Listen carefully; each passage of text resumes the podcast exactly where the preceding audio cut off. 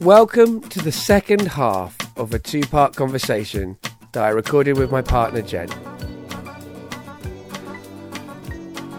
For the story so far, listen back to part one, which came out on Wednesday. That's where you'll find the usual stuff that will give you some context of who Jen is and how we know each other. And a lot more besides. I do think that with this particular conversation, it is better to have heard the first half. But that is up to you. Both these episodes are part of the personal season, and the conversation goes to some personal places. It's very open, it's very honest, and it has some quiet revelations. That's what's nice about it. Although I don't feel completely comfortable with it, I'm glad to have had it, and I feel strange about sharing it with you.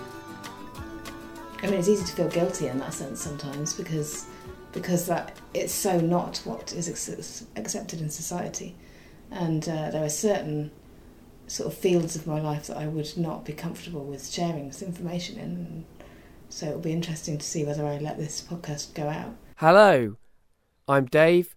I'm the guy that's putting all this stuff together. I need to get better. Please make me better. I want to get better, better, better acquainted with you. Right, so we've had a break, Mm-hmm. emptied the dishwasher. and talking of which, so we were going to try and get into the domestic negotiation that has been our last 13 years. I mean, initially we didn't live together, No. so that was quite easy. My room was a mess. Yep. Your room Was not. was not. it was tidy, aesthetically designed. I mean, I don't want to say there's no aesthetics in my room. I had that you bury them. posters, stuff like that. Yeah, bury them, right? and through kind of necessity, in the second year, we mostly stayed in my mess room, Yeah. which was a nightmare, particularly in those days. I was Oh, more messy then, I think, than I would be now. And then we moved in together, the third year of our relationship. We actually lived in, well, we had two rooms though, still. Yeah, we did. Only had one house. And we uh, we had two rooms, but we always slept in one of them. We had one. Of, it was always my room was the sleeping room. Yeah, because you care about your sleeping environment and your working environment kind of equally. Mm. And so you wanted to have kind of control, I guess, of that. I didn't want to sleep in a mess anymore. Yeah, right. Reasonable, reasonable, reasonable. But then we, but that was still kind of quite evenly distributed. I mean, in terms of chores around the house at those stages, because there were shared houses, all of those different houses, we, we, we both pitched in, I think we probably had rotas some of that time as well. yeah, and we both pitched in Yeah. pretty equally. Yeah, probably. Mm, We both had different demands on our time as well, then. So we had both had enough, t- like we had the, enough time to pitch in easily Mm. without there being a question Yeah. of like. I mean, because where the domestic things get problematic is when you're making a choice between doing something that you want or need to do, and doing a domestic chore, and Yeah. then that that that's when how much the domestic chore it matters to you kicks in. Yeah, right. And whether because I would say that usually those things need to be done. Those are needs, whereas you may not think that. And whether I think that because I'm a man or not is a question that I ask myself a hell of a lot. Probably too much. And has not been an easy dynamic of how we've managed to to have domestic chores because I feel incredibly guilty if you're doing more of the work. But the reason we got to that point was because I had more of the time. Well, that was initially. It's partly that, and it's partly because of the fact that you're doing more of the work, but because you think more of the work needs to be done Yeah. than I do. There are things I absolutely don't disagree that need to be done, domestic wise. It's it's. I always kind of have this voice in my mind of my female family members, I guess, having said at various times that you know it's all very well for men saying they don't need these things need to be done, but if they weren't done, they'd be upset. You know And that that mu- that to a certain extent must be true for me in some areas. Well, apart It's from just- the fact that you can live in a mess. I mean, Right. you do. Have, although, although to an extent you can't. Like you, your study was a mess for ages, and you lived with it for a while, and then eventually you just stopped going in it because it was such a mess. This is recent. Timeline wise, we're recent. now. I guess if you lived on your own, that would happen, and you wouldn't just be able to stop going home. So you would probably sort it out at that point. Right. I don't think my relationship with tidiness is necessarily good, and I, I probably should work on that. Which makes it sound like I make I don't make your spaces untidy. I try No, not no, to, no, right? no. And I don't touch your study. Yeah, that's one of the ways we found to to navigate domestic kind of uh, concerns. Going back though to so what? So we moved into a house together after a couple of years of living with some other people, hmm and then we had a house in. Well, I mean, it makes it sound exciting. We were renting a house in Lancaster, so it was much much cheaper than London, and it was this was years before. This was quite a few years before the housing crisis. It was a time when you could afford to rent a house, but it was. I think at that stage, what I would do is do a lot of the cooking in one day. I would have a one day blitz, make loads and loads of food, and freeze it. We so both that- did it that way. Right. It was a joke with friends that all our meals were square. Right. I mean, they were all home cooked meals that we Yeah. froze, right? yeah. yeah. But part of the way that we designed that was so that we wouldn't have to have any, like, uh, uh, so it wouldn't get in the way of what you were working really, really hard. And so there's no way that you should have been doing all the cooking. No. And I had a part time job, but I was trying to write novels. Now you're in that situation, and, and, and so I guess it's become fair. And also, my relationship to cooking has changed since yeah. I've been on my food journey. I'm enjoying, and it's a proper. It feels like an something that's important to me at the moment is to uh, be cooking, and because that's the, I guess that's the crux of our conflict, isn't it?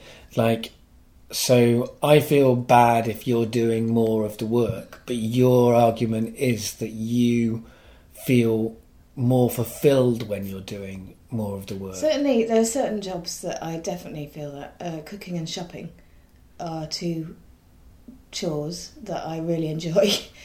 I do feel more fulfilled, and I, I, it speaks to my control freakery. Also, domestic stuff in the kitchen. I, the kitchen is a space that I like to have a lot of control over, and so cleaning the kitchen is not something I ever resent. Realizing that you want to have control over the domestic space has kind of been slightly liberating for me over the years because li- re- re- realizing that you have a need that it's not to do because that's the thing it's untangling all of this stuff from social control right so i don't like it's not because you're a woman that you have that need. There are plenty of women i know that Mm. don't have that need.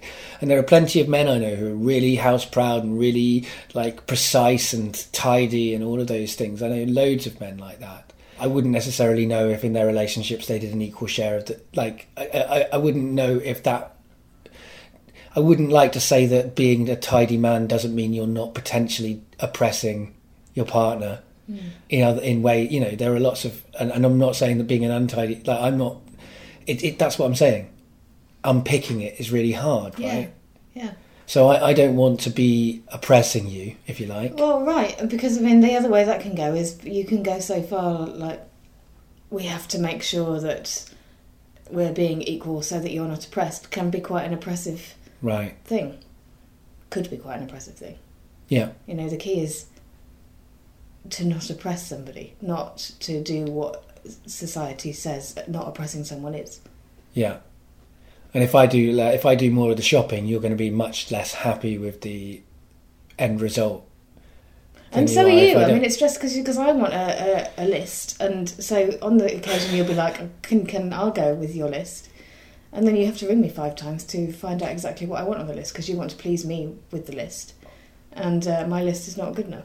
Well, it's not clear sometimes, but then maybe that's just me being my- pathetic man that can't cope on his own and has to like make every time they do a chore make it be a problem and a stress so that it makes the woman go well I might as well do the chore then because it's going to be, be- less stressful. Mm. Like actually, isn't the- that me doing that? I enjoy shopping and cooking anyway, so it's not those things aren't a problem. Whereas the your your main I don't want to say your main job, but your definite a domestic job that is definitely yours in our house is cleaning the bathroom, right which works because I hate that job. right and it and it works as an offset for I'd say the two things that offset my guilt about you doing more of the housework are me doing the bathroom and me making you breakfast in bed on a Sunday Mm, But the problem with both of those things is that because they offset my guilt, I get really stressed out if I can't do them. If Mm. my if I've actually got so busy, and I have recently had weeks where I've been so busy that it's just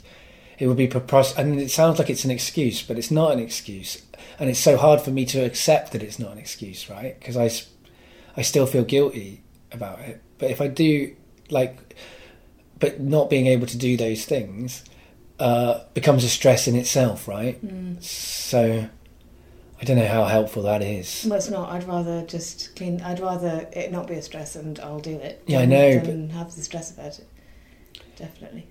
I mean, I don't know if this is me being socialized as a man within society, or if it's just there are qualities in me that make me just impossible.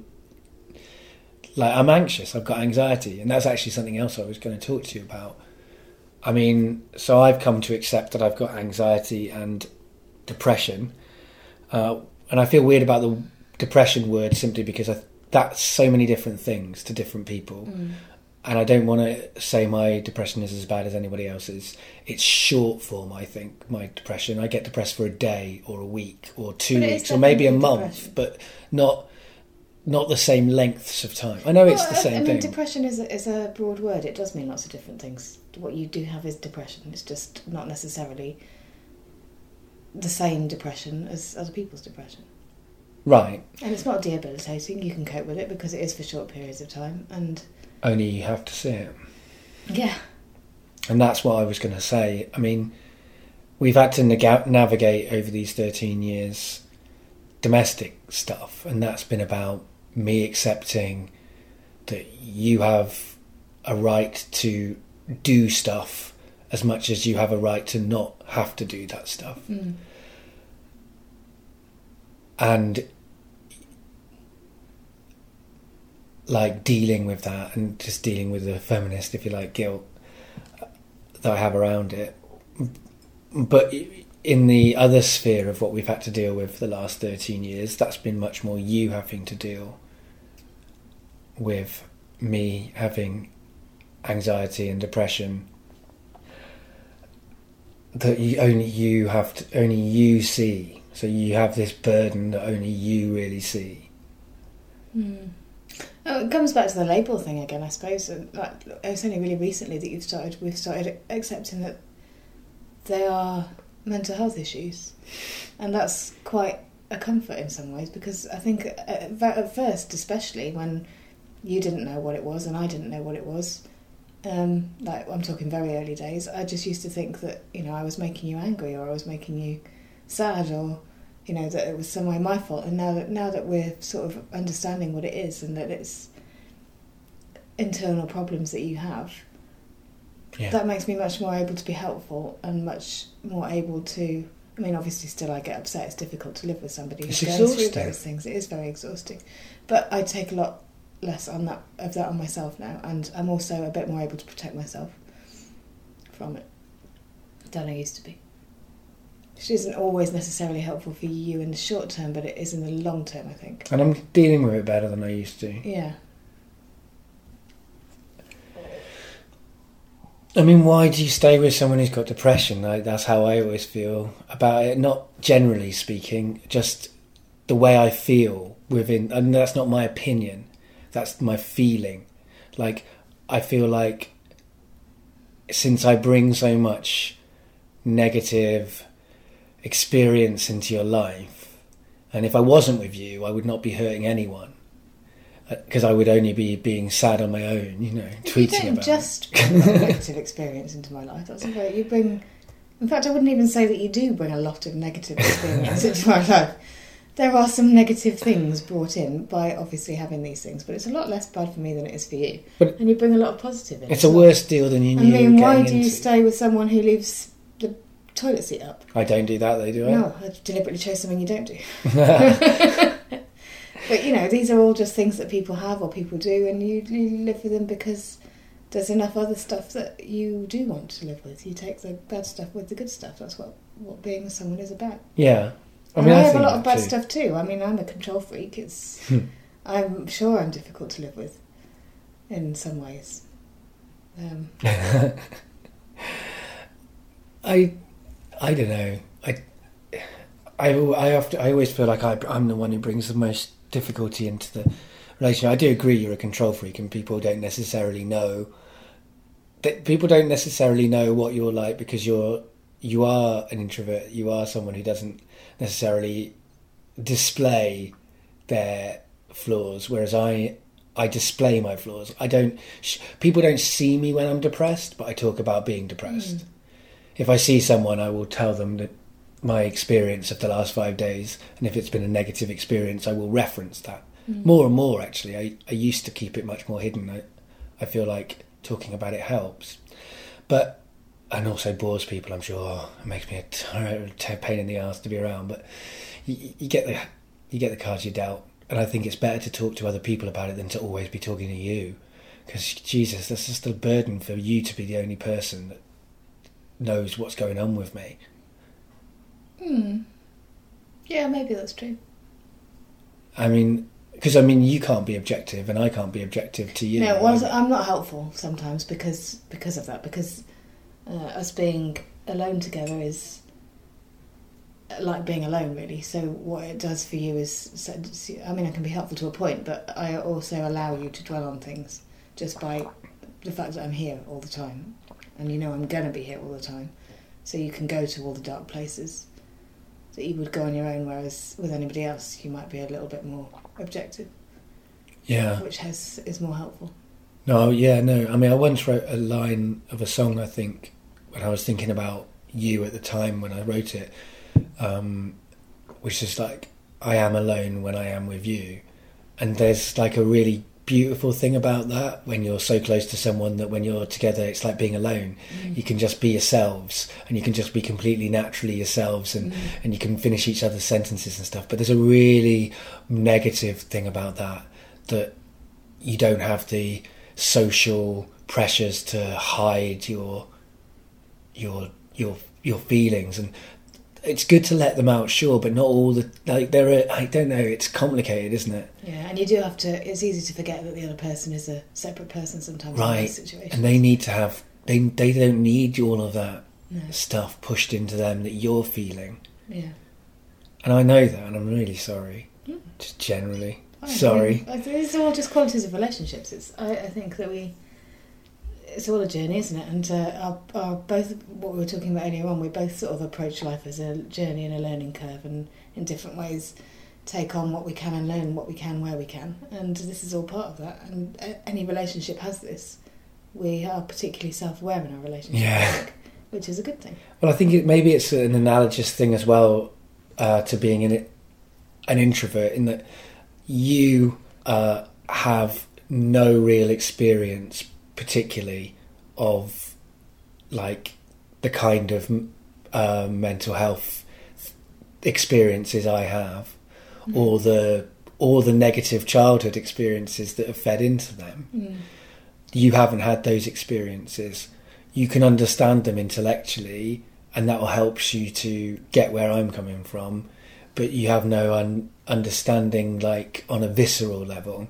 No. And I'm the same with, you know, the extreme introvert because you're an extreme introvert, right? When yeah, we did the test, took the survey, was there was only the one- question that I didn't come out yeah, looking for validation in the world, you, you're interested in that. Yeah. but that's the only thing. And and that's the thing. I'm like like I can understand what it's like to be an introvert. Like that song I've been listening to recently about what's it called, "Crying for No Reason." and it's about like pushing all your problems away and like not thinking about them and repressing stuff and that helps me understand what it's like to be somebody that, that that's like an introvert like mm. because that's the, ne- the more negative side of it right you, that's what you can you're you're you can you can repress things emotionally I don't know if that's actually. Yeah, That- maybe but it's that is not. something that I do, but it, I don't think that's to do with being an introvert. That's just to do with being an ostrich, which is a different. an ostrich that's the medical definition but i can't repress stuff. I can't push ideas to the back of my mind. So when i hear that song I, I can emotionally empathize with it because it's a song and it's got emotional music. And i can intellectually understand what's being said. But that's as close to understanding what it's like to be able to rep- push all your problems to the back of your mind because i can't push them to the back of my mind. And even though that song's saying that it doesn't really work it comes mm. out regardless. And that's what happens when you repress stuff i haven't got that i haven't got a filter i've got no filter for that stuff really. I've been working on it. Hmm.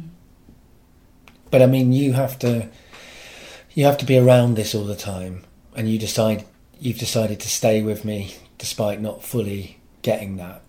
And i've decided to stay with you despite not getting stuff about you I well, I think, I mean, isn't that why a, a working relationship works in a way? You, you you don't want to understand everything about the other person. It's part of the journey. I mean, you fit together and you you work together because you balance each other, and you always want to understand the other person, and you as long as you're always interested. But I don't know. I don't know if you ever can fully understand someone else, and I I think it would be almost dangerous to think that you did. Yeah. Yeah. I, th- I think that's true. I think every time that I'm tempted or you're tempted to think we get the other person, it's probably a mistake. And that's what's It's exciting is trying right? to get Yeah. things. I mean, and getting things. Absolutely. I mean, you do you do suddenly get something about somebody else, and that's what's exciting. You know, thirteen years later, I can still you'll say something, and I'll be like, "Oh, right, I get Yeah. that about you now." But you know, that happens with you too. Uh, like you said something about me the other night, and I was like, oh, fuck yeah, that sums exactly up me. um, and that's a great thing to have shared. And it, it, I mean, and one of the things is, is like that 13 years, it's not just been domestic uh, navigation, which I mean, that, that it makes it sound. I, I realise that because we're in a quite a good place and we're having quite a good conversation, it sounds quite conflict less the way we've talked about it, but we've had real big arguments, like Oh, really yeah. big arguments about domestic chores, They're not for ages, actually. We've got a really good balance now. Yeah. yeah. In the beginning, we definitely. Like storming out, all sorts of things. Never, never, I should hasten to add for my own insecurity sake. Never me saying she should do all of the chores and I No, should. totally That's the never been I the used to feel guilty because I'd done the washing up. Yeah, right. I'd be like, Why have you done the washing do up? The washing up so that he won't. I was notice?" supposed to do the washing up. You've done the washing up. It's never going to be balanced, etc. And I'd be like, well, yeah, but the washing up needs to be done today, not in three days' time. Right, and then I'm like, ah, I'm a, I'm an oppressor. Right, I should leave you. Um, which may just be my kind of subconscious manipulating the situation into me not having to do the chores. But anyway, I can't, I'll never know. So we've had like arguments about that. We've had arguments about mental health as well. Like that's that's something that you can't help but have arguments about to a certain extent. Not like are you arguing that I shouldn't like, have mental issues. Oh, God, I still don't know what to say about it. How to describe myself, but I'm doing all right. You know, that's where our kind of conflicts have been, right? Yeah, like those yeah. kind of areas. Generally speaking, though, I mean, because understanding them doesn't make them easy necessarily. Right. So it doesn't mean the fact that I now know what they are doesn't mean Yeah. I can't get upset sometimes when things go a certain way. Uh, you know, I, I still, unfortunately, am a person on the other side of it. So it's I say the wrong thing often. Yeah. And well, there's always that mistake with thinking that understanding things helps completely, Yeah. solves it. and it doesn't. and it doesn't You can't take away. because I've definitely had that with getting better acquainted. Like initially, when I first started doing it, it, it was giving me all of these answers about myself, and I felt like I knew myself. Remember, Mm. and I was just like so high on it. And then as soon as I had another bad time, it was ten times worse because I was like, I thought I understood it, and I still can't. it. I. I know why I'm feeling this way, and I'm still feeling this way. Yeah. Uh, yeah. Generally speaking, though, it's been a really like it's been about friendship and co-working and like supporting each other and editing each other's work and and mm. and having conversations that get so deep. Because they can because we've got 13 years of Yeah. shorthand. But also just playing and being silly as well. yeah. That thing about being alone, you can go to the really deep, long conversation places, and you can also go to the toothbrush improv right. places. toothbrush improv. Excellent. Excellent. But although you know one of the members of that improv group really does let let that group down by refusing to do any improv. But i feel like their sketches are still pretty good. Uh, their, their skits. But th- then that, no, that's really true though. Being silly like that's a like yeah i can't be silly in front of anybody to the same extent that i can be silly in front of you. I can still be silly in front of other people. It's not like silliness is reserved only for you, but there's a sense, rightly or wrongly, that you're not you're not going to judge me. You never do laugh, though. I do laugh sometimes when you're funny. Yeah, you're just not as funny as I can just think. Well, well, we'll have to agree to disagree about that. yeah, and another thing that we've been navigating for 13 years, I guess, is monogamy. I do you think we've been navigating that for thirteen years? Oh, I suppose so. No, not Yeah, yeah, 13. okay. I what guess, you're. Yeah. but well, we have been navigating that. yeah, I suppose so. Yeah. So, I mean, do you think that human beings are designed to be monogamous? I don't think it's that straightforward. I don't think we're designed to be monogamous or not monogamous, but uh, I don't think we're designed. yeah, right. You don't. Um, yeah. but, uh, Atheist hat on. We're not designed, right? Uh, I do think that it's not necessarily a natural or easy state for human beings to be monogamous. And I think it puts a lot of pressure on happy relationships, the pressure to be monogamous, uh, in a devastating way. Yeah. I mean, my view on it, I think, is that we're animals, and because we have these animal instincts, they're not very interested in this idea of, of, of staying with someone. Throughout history, people have had affairs, people have been, uh, you know, there are many, many ways that people have had sex with lots of different people. Often horrible ways, like, you know, patriarchy, meaning that a man has a thousand concubines or whatever if they're rich and powerful. I mean, I'm not saying every non monogamous setup is a positive one, but to me, it seems like we're not designed to, to be monogamous, but we can choose to be monogamous mm. if we want. And that's a really valid and understandable decision, considering that we definitely feel these complicated things of jealousy within, whether that's socially created or not. Jealousy mm. is something people feel. And, you know, you can be non monogamous with your mind or your eyes. Yeah. I mean, Sermon I- on the Mount says you've committed adultery if you look at another woman with lust. But, I mean, I it doesn't upset people do people as much, it? realise they do or not. I can't imagine that people don't do that. No. No. I, that's my point of view too. Although there are people who are asexual or whatever who don't feel Okay. that kind of desire, but I, I still think that, like, that suggests that monogamy is all about sex, right? And I don't think it's just about sex, is it? It's like it's partly is that this idea that you devote yourself to one person, forsaking all others. That's not just about sex. This is about friendship. It's about like all sorts of different things. You, you know that we should be able to like have different friendships. Well, we do. I mean, it's, it's inconsistent in a way, isn't it? I suppose. But I suppose what people mostly are talking about is sexual monogamy. When we're talking about monogamy, we're mostly talking about sex because most people accept that you could have friendship. I think people it's romantic too. Well, yeah. I think some people are more more betrayed by a romance that is Yeah, unconsummated Yeah. than they might be by like a one night stand. Oh yeah, sure. meant nothing to somebody. understand that.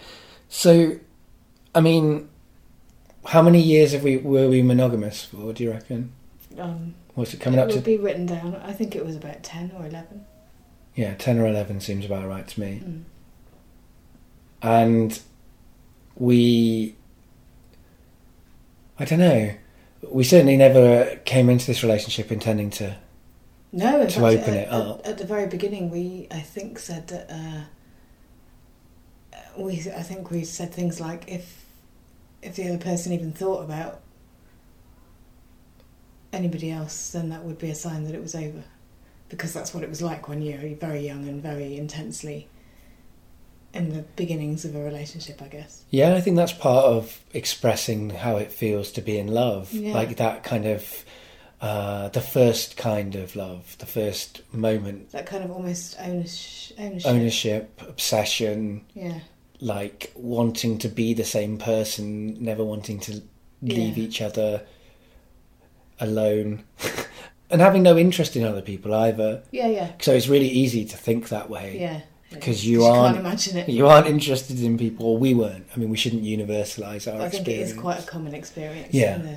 Especially a young relationship. Yeah, because when we got together, and that's another part of it, really, isn't it? We got together when I was nineteen, you were eighteen. Yeah. We'd had one relationship each Yeah. beforehand. Well, one, one, one, one sexual relationship each, I guess, beforehand. So that's the amount of sex with other people that we'd had before we got together. Uh, Well, what do you mean? some extra. Okay, right. I'm not. I'm, what I'm Yeah, saying okay. is our kind of understanding. We had only had teen teenage Yeah, sure. sex. We hadn't had Yeah, yeah. adult sex. Yeah. Then we found each other, Yeah, And that was that. and that was that for a, for a few years. Yeah, Mm. um, and I think I reckon two years is like the the general rule of thumb. Talking to people in relationships that that spark, that initial kind of Yeah. intoxication. Three, I think. You think three? Often say, yeah. Three. Mm. It probably depends. Well, yeah, it's probably not. Depends how much insecurity one half is bringing to the relationship. And He says, raising his hand. and yeah, you know, all sorts of things, S- situation and age and everything. But we certainly didn't ever think about being non-monogamous No, for a no. long time, No. and then we did. Yeah, and then it just seemed like a, a very logical thing to do.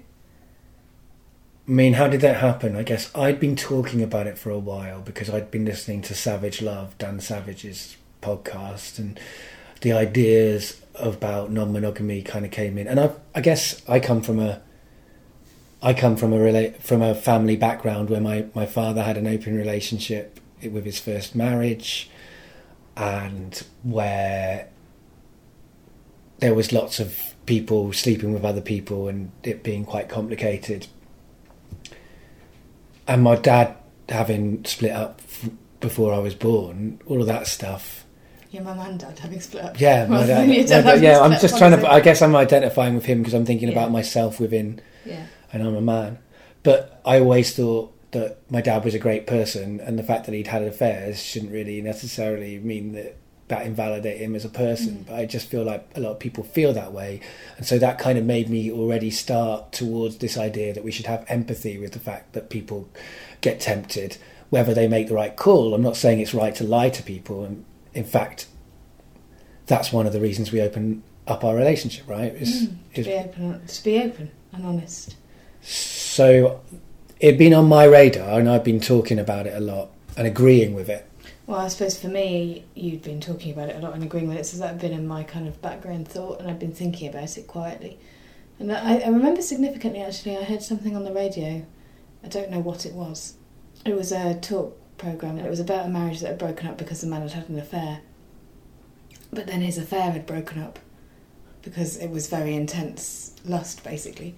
Uh, and uh, he really, really missed his wife, and it was a really, really sad story. And I suppose that sort of made me think that's interesting. You know, it is natural to have intense desires for other people, but maybe we're looking at it wrong. Maybe it's okay to go there and then come back and still have the relationship you have. It's it's the it's the lyings that's the problem here. It's not the uh, the act. Right, and we both had intense desires, I guess, for other people. We Mm. hadn't told each other particularly, although no, I guess because it seemed wrong. yeah. But we, but though that But we said, we're it. so close that we knew, right? Yeah, we just never talked about it. We just it was an un, they were unacknowledged yeah, desires, but which we was a knew. problem within our relationship actually that there were things that were unacknowledged. Yeah, So it, it was very, very good for us opening up and talking about those things. because you might know, but you don't know really. You know that the person's attracted, but you don't know if they're going to leave you for that person No. or not. Right? That that's the thing. You you haven't really examined. It's unexamined. And it's just something else you can't talk about. And, Yeah. And since we do talk about everything, yeah. it, those were gaping holes, those things that we couldn't talk about. Yeah. Right. Right. They were. And I mean, you you suggested it first, right? Yeah, I did. I will continue to be surprised by that. Well, I'm glad you did because of the fact that one of the things when you talk to people about having an open relationship, if you're a man, one of the things that people are inclined to think is that uh, the man is pressurizing the woman into it because they want to have loads of sex because of the way we're socialized, right? Yeah. I, I'm not claiming that women want sex less necessarily than men. I'm not suggesting that all men want sex loads. I'm not even suggesting that I want sex loads. That may or may not be true, but it's not something I'm suggesting. But I, I think, like so, social, social attitudes to these things put you in this position where people think he's exploiting her, hmm. and it's helpful. that it was me that suggested. Yeah, that is helpful because it, it makes people at least stop and stop for a moment before they decide that you only did that because I was because you felt like because of my maleness well getting in the way. thing anyway. I mean, after I suggested it, we spent quite a long time talking about it and thinking about it before we did it. Yeah. And um, Although I have, I still do apologise that I acted on the practical side of things, and then told you afterwards, that wasn't which wasn't what we'd intended. no, but we got over that, But we got over that. and it did break the water uh, dam, I suppose. I don't know if we'd have ever done it, would we? There was Yeah. a positive side to that. It, it wasn't nice at the time, but it was. Um, yeah. it had a positive effect. and I, you know, I, I hold my hands up to that, and, but I mean, also that's a bit more equaled out by the fact as well, though that that kind of was equaled out by the fact that you, that I felt a slight betrayal anyway about you having kind of an interest in somebody else, because the thing is, what you initially feel it is, it's something you can't provide that they're looking Yeah. for. And what I've come to realise is it kind of is, but that's okay. Yeah, because uh, you can't expect. There's a lot of pressure to put on someone to expect them to be everything that you might need in your life Right. at different times. I mean, it's just not realistic, is it? Yeah. I mean, that's the thing. Like, you don't expect all of your friends to provide you, like, you don't expect your best friend to provide you with all of the friendship that you possibly could need in life. No. So, why should you expect your best lover, if you like? That's a, a league table I'm not prepared to start, but your, your primary lover, your, your, your primary partner. Your partner. Your partner, because that's because the I think. I th- and I think that is a very big distinction in what we've decided to do. Is that we haven't gone into a polyamorous relationship. no. We are still the only real partnership. You- We're the not- ones who not share the admin. another- You're not going to have another partner, are you? No. Nor am I. Right. Um, but these acts of unfaithfulness, I guess, They're not- mean, well, they're not unfaithful, they're not- are I don't mean that. They're not unfaithful because they're allowed, but they are what they would be if if they weren't allowed. If you see what I mean, they're just they're extras. Yeah. Yeah. Although, to be fair and clear and respectful and to all of the people who we've been with as well, it isn't that that's not to invalidate those interactions. that. No, no, no, I, I'm not saying you did, Jen. No one will have thought that you did. I'm just clarifying it. Mm. Because, like, what you look for, what you're getting is friendship too. It's like it's it's romance. It's all of those and things. those are relationships. Right. What I mean is they're not. They're not partnerships. Yeah. And I'm what I'm doing is giving backup. Okay. I'm not challenging. right. Yeah. Fair enough. And the reason that we're getting stressed out about it a little bit is because we want to make sure that it's clear, right? Mm. Because it's a similar thing that we had when we were talking about in our first conversation together, talking about not wanting to have children, Mm. which of course we can't do now by this yeah. conversation. I've had a vasectomy. Yeah. um, which I don't know. I think part of that was definitely in, inspired by having an open relationship, and that, like, I don't want to be putting myself into a situation where if something went wrong, I would have to worry about somebody Yeah. else having keeping or not keeping a child that I don't want, and it would be their right to do so Mm. because I believe in the right of choice, which is why I made the choice to to, to do that. Yeah. Although I guess that's a choice that I made potentially, well, pretty much for both of us in some ways. Well, yeah, but I mean, uh, that was also discussed at length, wasn't it? I mean, you can never know that I wouldn't change my mind or whatever. I can never know that, but it was a conversation that we had together, and I was very clear that it had to be your decision. It was for you, but you had to also make sure that you know I was okay with it. Yeah. Although it does mean if you do ever change your mind now, it'll have to be another man's child that you have. Yeah, and everybody will know that. Yeah, but that's kind of cool with me anyway, because part of my issue is I don't want to pass on my specific genes, and uh, I'm all for a child being brought up by a group of people. I think that's like less dangerous than by intensive relationships with parents.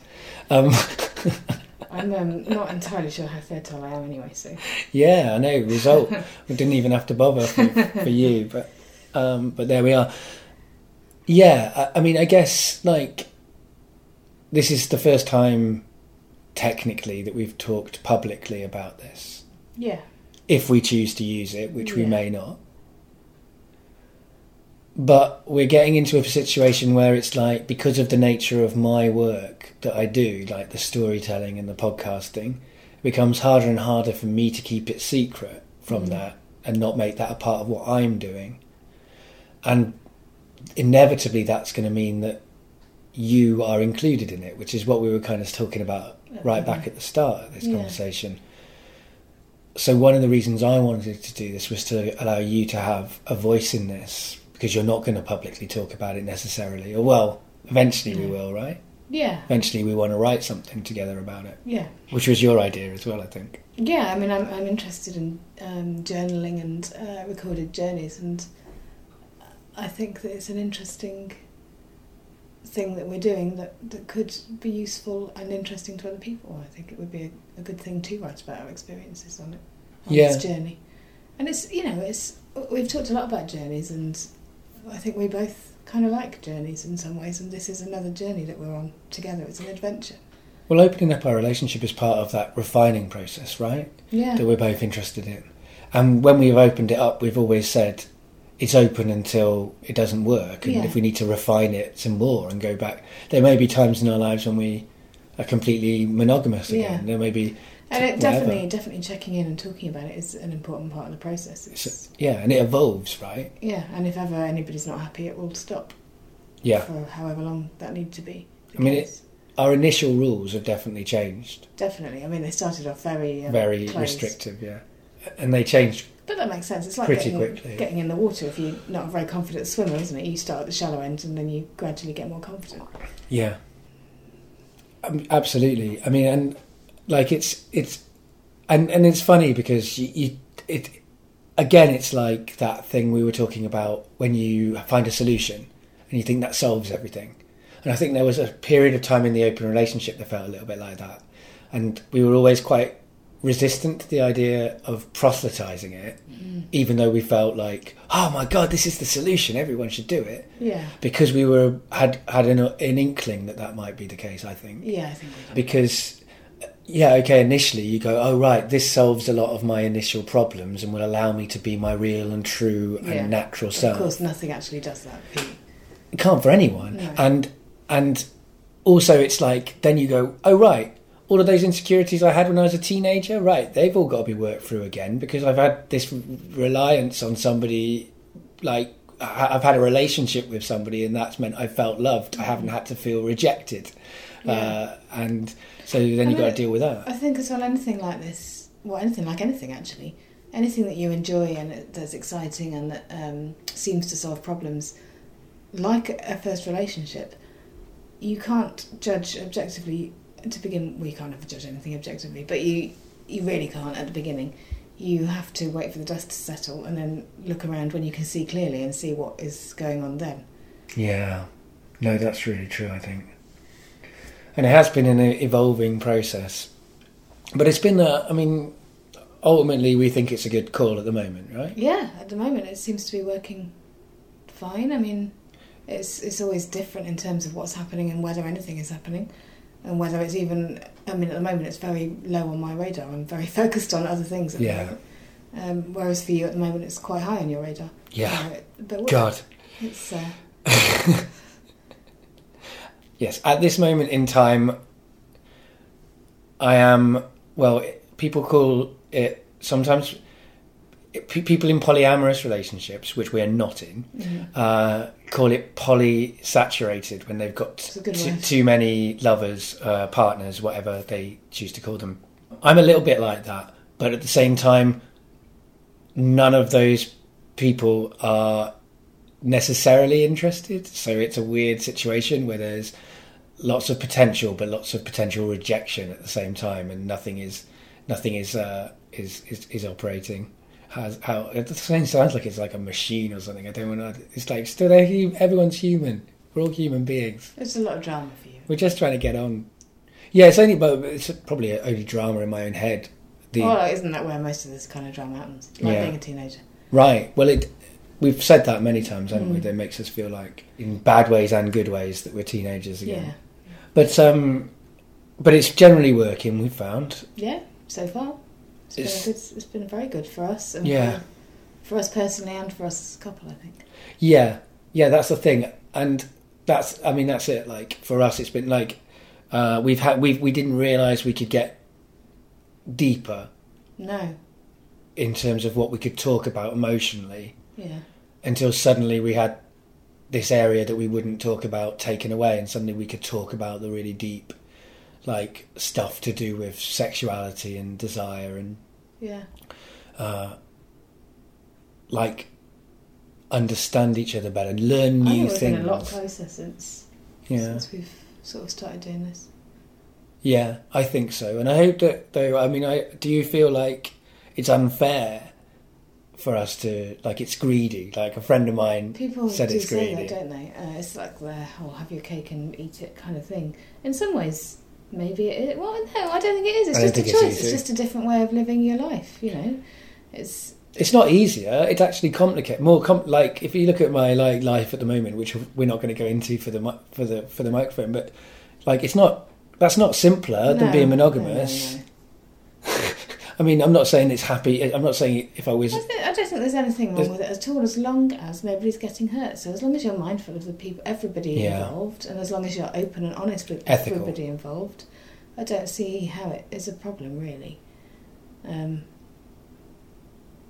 I mean, it's easy to feel guilty in that sense sometimes because because that it's so not what is ex- accepted in society, and uh, there are certain sort of fields of my life that I would not be comfortable with sharing this information in. So it'll be interesting to see whether I let this podcast go out. Well, if it does, I'll probably try and narrow the fields so that they're less likely Less to be to find find, found by people who you know personally. Yeah. Yeah. But um, I mean, also, I think, yeah, that's like it's it's it's a really sort of strange area of life. I think sexuality because we're taught to feel so ashamed of it, Mm. and like whether when we've been monogamous and when we've been open, my problem has still been the same, Yeah. which is that I am ashamed of of my sexuality to a certain extent. My male heterosexual se- sexuality is not something that I've ever learnt to feel comfortable with. Um,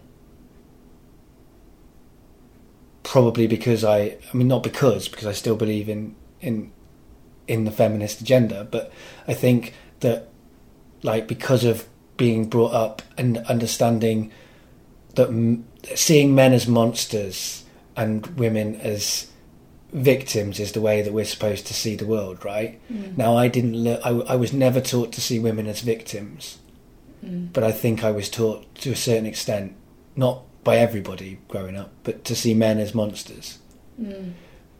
And I think that the truth of the matter is that women and men shouldn't be ashamed of their sexualities. That w- Mm. women shouldn't feel like they can't own their sexualities, and men shouldn't feel like we can't own ours. The problem comes that a lot of male behaviour is about owning women's sexuality, and that's problematic. Mm. But they should own their own. Yeah, yeah, absolutely. And I've sort of learnt shame, and a lot of religions and societies and stuff have taught people throughout history to feel shame for sexuality. Yeah. Yeah, it's very complicated.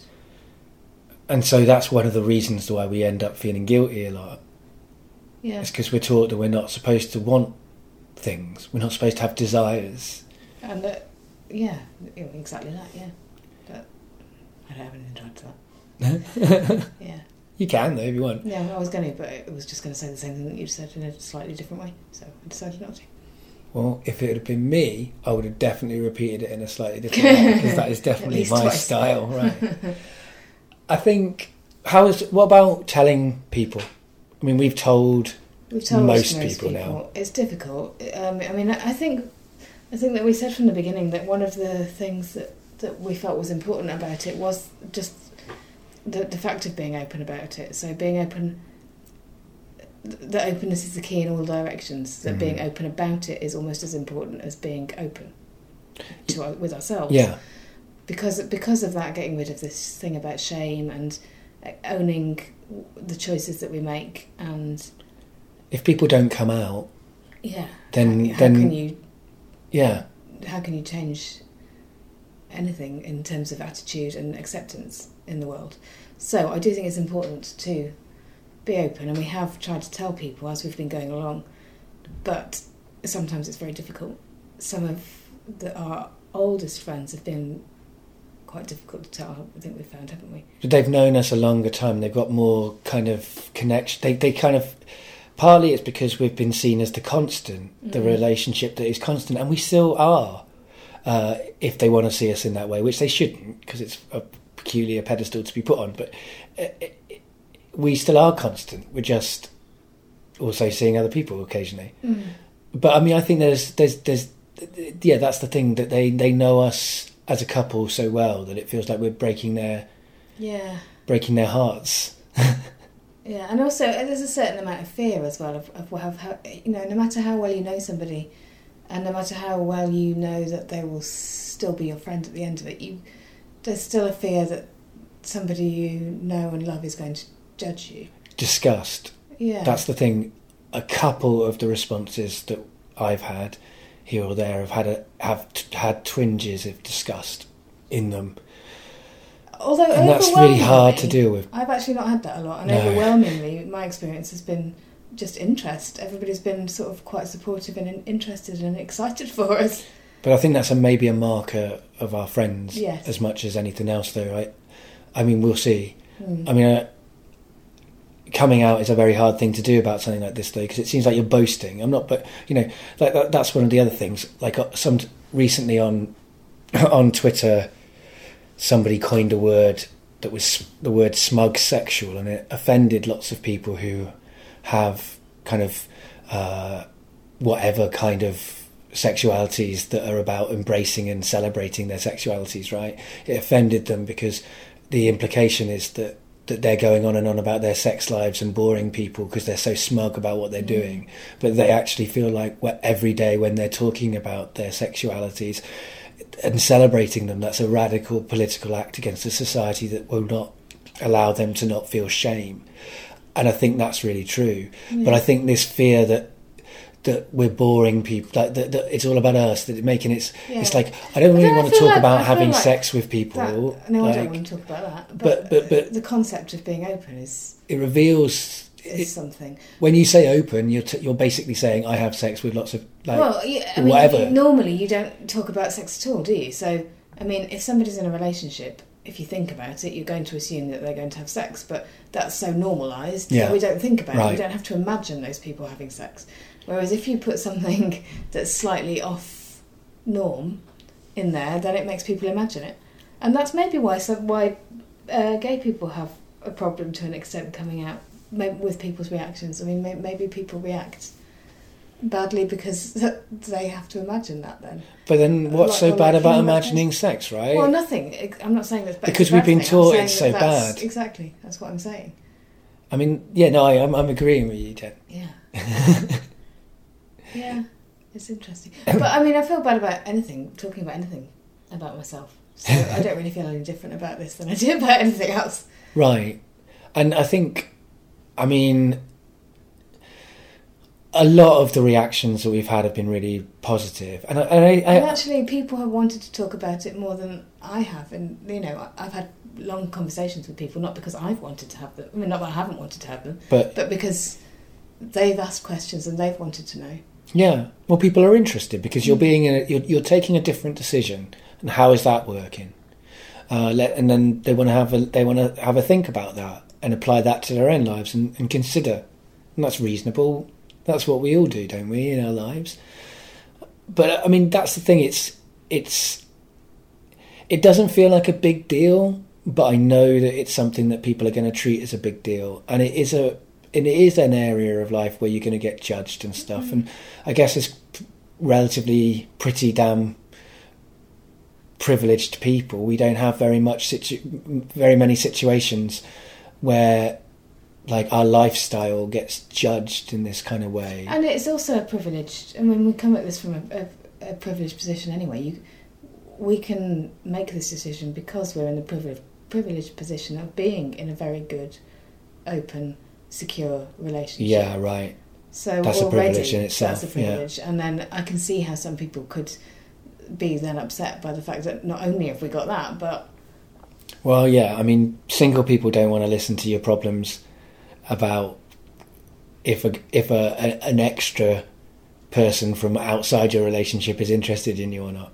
no, They don't want to listen to that because you've already got one thing they want, and then you're talking about another thing that they want, and they don't want to listen to that. yeah, But at the same time, it's not easy on either side of that. I think it's it's like I think, unlike some situations of privilege, like it's it's less kind of defined. There are benefits to being on your own, and there are benefits of being in a couple. There are benefits of being in a closed monogamous relationship, and there are benefits of being in an open uh, non-monogamous relationship.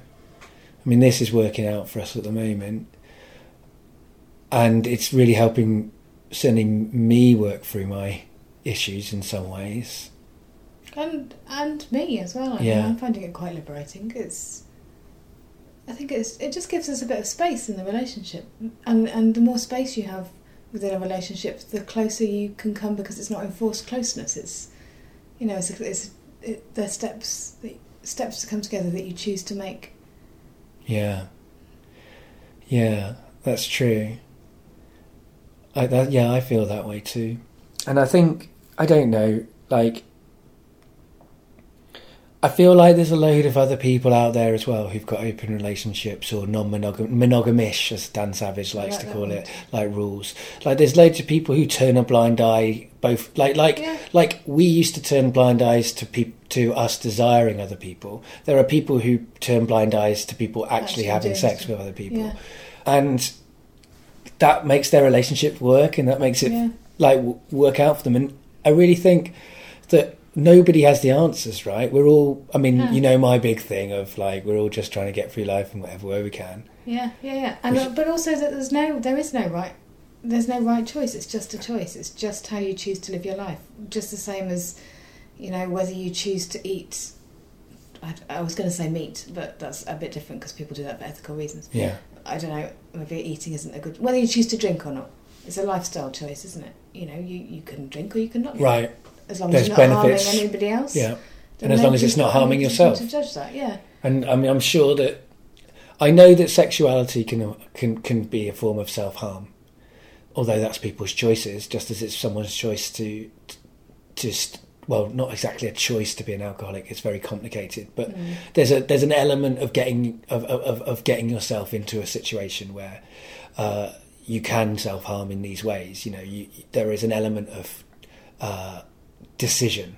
Yeah. Choice is the wrong word, I think, but but but that doesn't mean that all sexuality or all drinks, all drinking, is dangerous. You know, No. and if we're all honest about where we're from and what we're doing and how it's going and and where we're at, then like you know. I totally understand why Alcoholics Anonymous is an anonymous thing, Mm. but I also think that I admire and support the choices of anybody who wants to be open about their fact that they're an addict. Although even in Alcoholics Anonymous, those people are being open about the fact that they're an addict. They're just not same as we are. We're being open Yeah. about the fact that we're open, but I'm not necessarily going to go to work and talk about it. Right. I mean, it's exactly. There's levels and there's decisions, and I also I don't like people who say all gay people have to come out because you don't know what their life is like. You know, you don't know if their parents are going to like kick them to death for coming out to them. You don't know. Like, not everyone is in a situation where they can be that uh, uh, person who who who helps educate the rest of the world about the realities of of human diversity. But everybody who can right? Everybody who can, and straight, white, privileged people definitely can. Mm, I wouldn't like to use. Well, the word Well, okay, definitely is a bad word, and you're right. And of course, lots of them will have mental health issues or Mm. disabilities. I mean, that was only a few of the checklist. I mean, I think basically you can't judge anybody for the decisions that they make in these kind of things. But at the same time, personally, people have a responsibility in a way to use the things that, that they find difficult in their lives to help make other people in similar situations have an easier time of it. Yeah, no, I think that's true, and I think that it's not that everybody should come out about whatever their thing is, whether it be an addiction or an open relationship or uh, gay or trans or asexual or you know the, the millions of different things that we can be. Millions, maybe a bit extreme, but the whatever it is that they have to come out about, I don't think that they should come out. But I think the more that we can all talk openly and honestly about where where we're at, Yeah. the better it is for everybody everybody. understanding. I do agree with that. Like, and that's that's the thing. Like, so often people change their mind about sexuality when they have a gay friend, when their friend Yeah. comes out to them, or when their family member comes out to them, when they can suddenly see a reality of someone's life. And I'm not comparing, like, coming out about an open relationship to coming out about if you're gay, because that's a much harder and more problematic uh, oppression. And also, you're on your own in every other way you can come out, well, pretty much every other way you can come out. Whereas the advantage of coming out as being open or polyamorous is that you've got someone to share it with. Yeah. You're in it together. Right. I mean, everybody could revolt against us and we'd still be able to come home and be okay together. Right. Yeah, you're less isolated. Mm.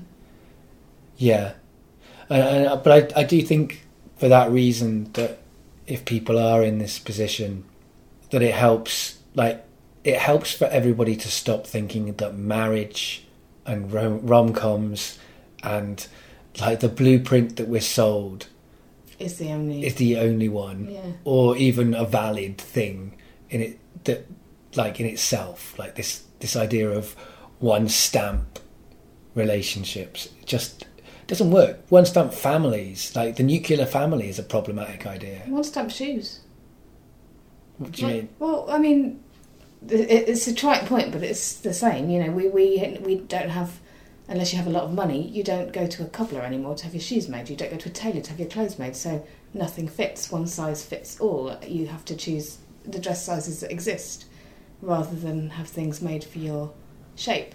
And that's a, a trite and physical and um, materialist analogy, but it still works. No, it does still- work, and I don't- control. Don't think it It's needed this much negative critique necessarily. Well done, though. I don't know if you anticipated every potential criticism people could have for you on that. I don't even know if cobblers is the right word. Who makes shoes? Elves. they make shoes. yeah. I mean, hopefully we'll air this. Maybe we will. Maybe we won't. We'll certainly air a lot of it. It'll- I think if it goes out, it'll be a two. It's going to be How a is it two-parter. It's going to be. It's been around two hours, so Jesus. it'll be like you'll be like me. Like Radcliffe's the only one who's had a other one who's had a two-parter. Jeez. But you should have a two-parter. Like you are my like partner for life. I'm not that interesting though. Well, but this last part of the conversation probably is pretty. Yeah, this is this is giving them a, like now at least they've got some salacious details. Um, yeah, well, it has been a pleasure getting better acquainted with you, Jen. And uh, the last question that I ask everybody You're not going to ask me to plug anything, are you now? As a fan of the show, you should know. What I'm going to say is, do you have anything to plug? Um, honesty and openness. Not necessarily sexual openness, but just general, general Yeah. openness. It's, it's good for the soul. And probably the world. Yeah. But it's not simple. No. Nothing can ever be simple. But that's that's not a reason not to not to be honest and open, I think. It's No, like absolutely. And I actually, I don't know, in, in, it's not simple, but in some ways, things are simpler if you are. Yeah. Yeah. Yeah, it's uh, it's Niels Bohr again, isn't it? Yeah. I think you have to back that up. I don't think you can just say Niels Bohr. I wish I could So- though, because it's I'm not getting so, se- so so so fed up of having to always quote him. Uh, basically, it's just that it's just basically the idea that a profound truth is one where the opposite of that truth is also true, and I find that to be the case for everything. everything. Uh, and yeah, the truth here is nothing is ever simple, and yet there are things you can do that make things simpler. Mhm. Well, I'd even go as far as to say nothing is ever simple and everything is simple. There we go. That's a much better way of saying it. I'm glad I, I had you here to repeat it back but rephrase it. Thanks very much for this. Um, this is on our adventure day. Oh, yeah. It's on our adventure day, which adventure days are days we spend together offline Apparently, having an off mic. adventure. But not off mic this time, but generally speaking, off mic. Anyway, uh, the last thing I ask my guests to do is to say goodbye to the audience. Goodbye. That's really newsreadery. I like. Bye.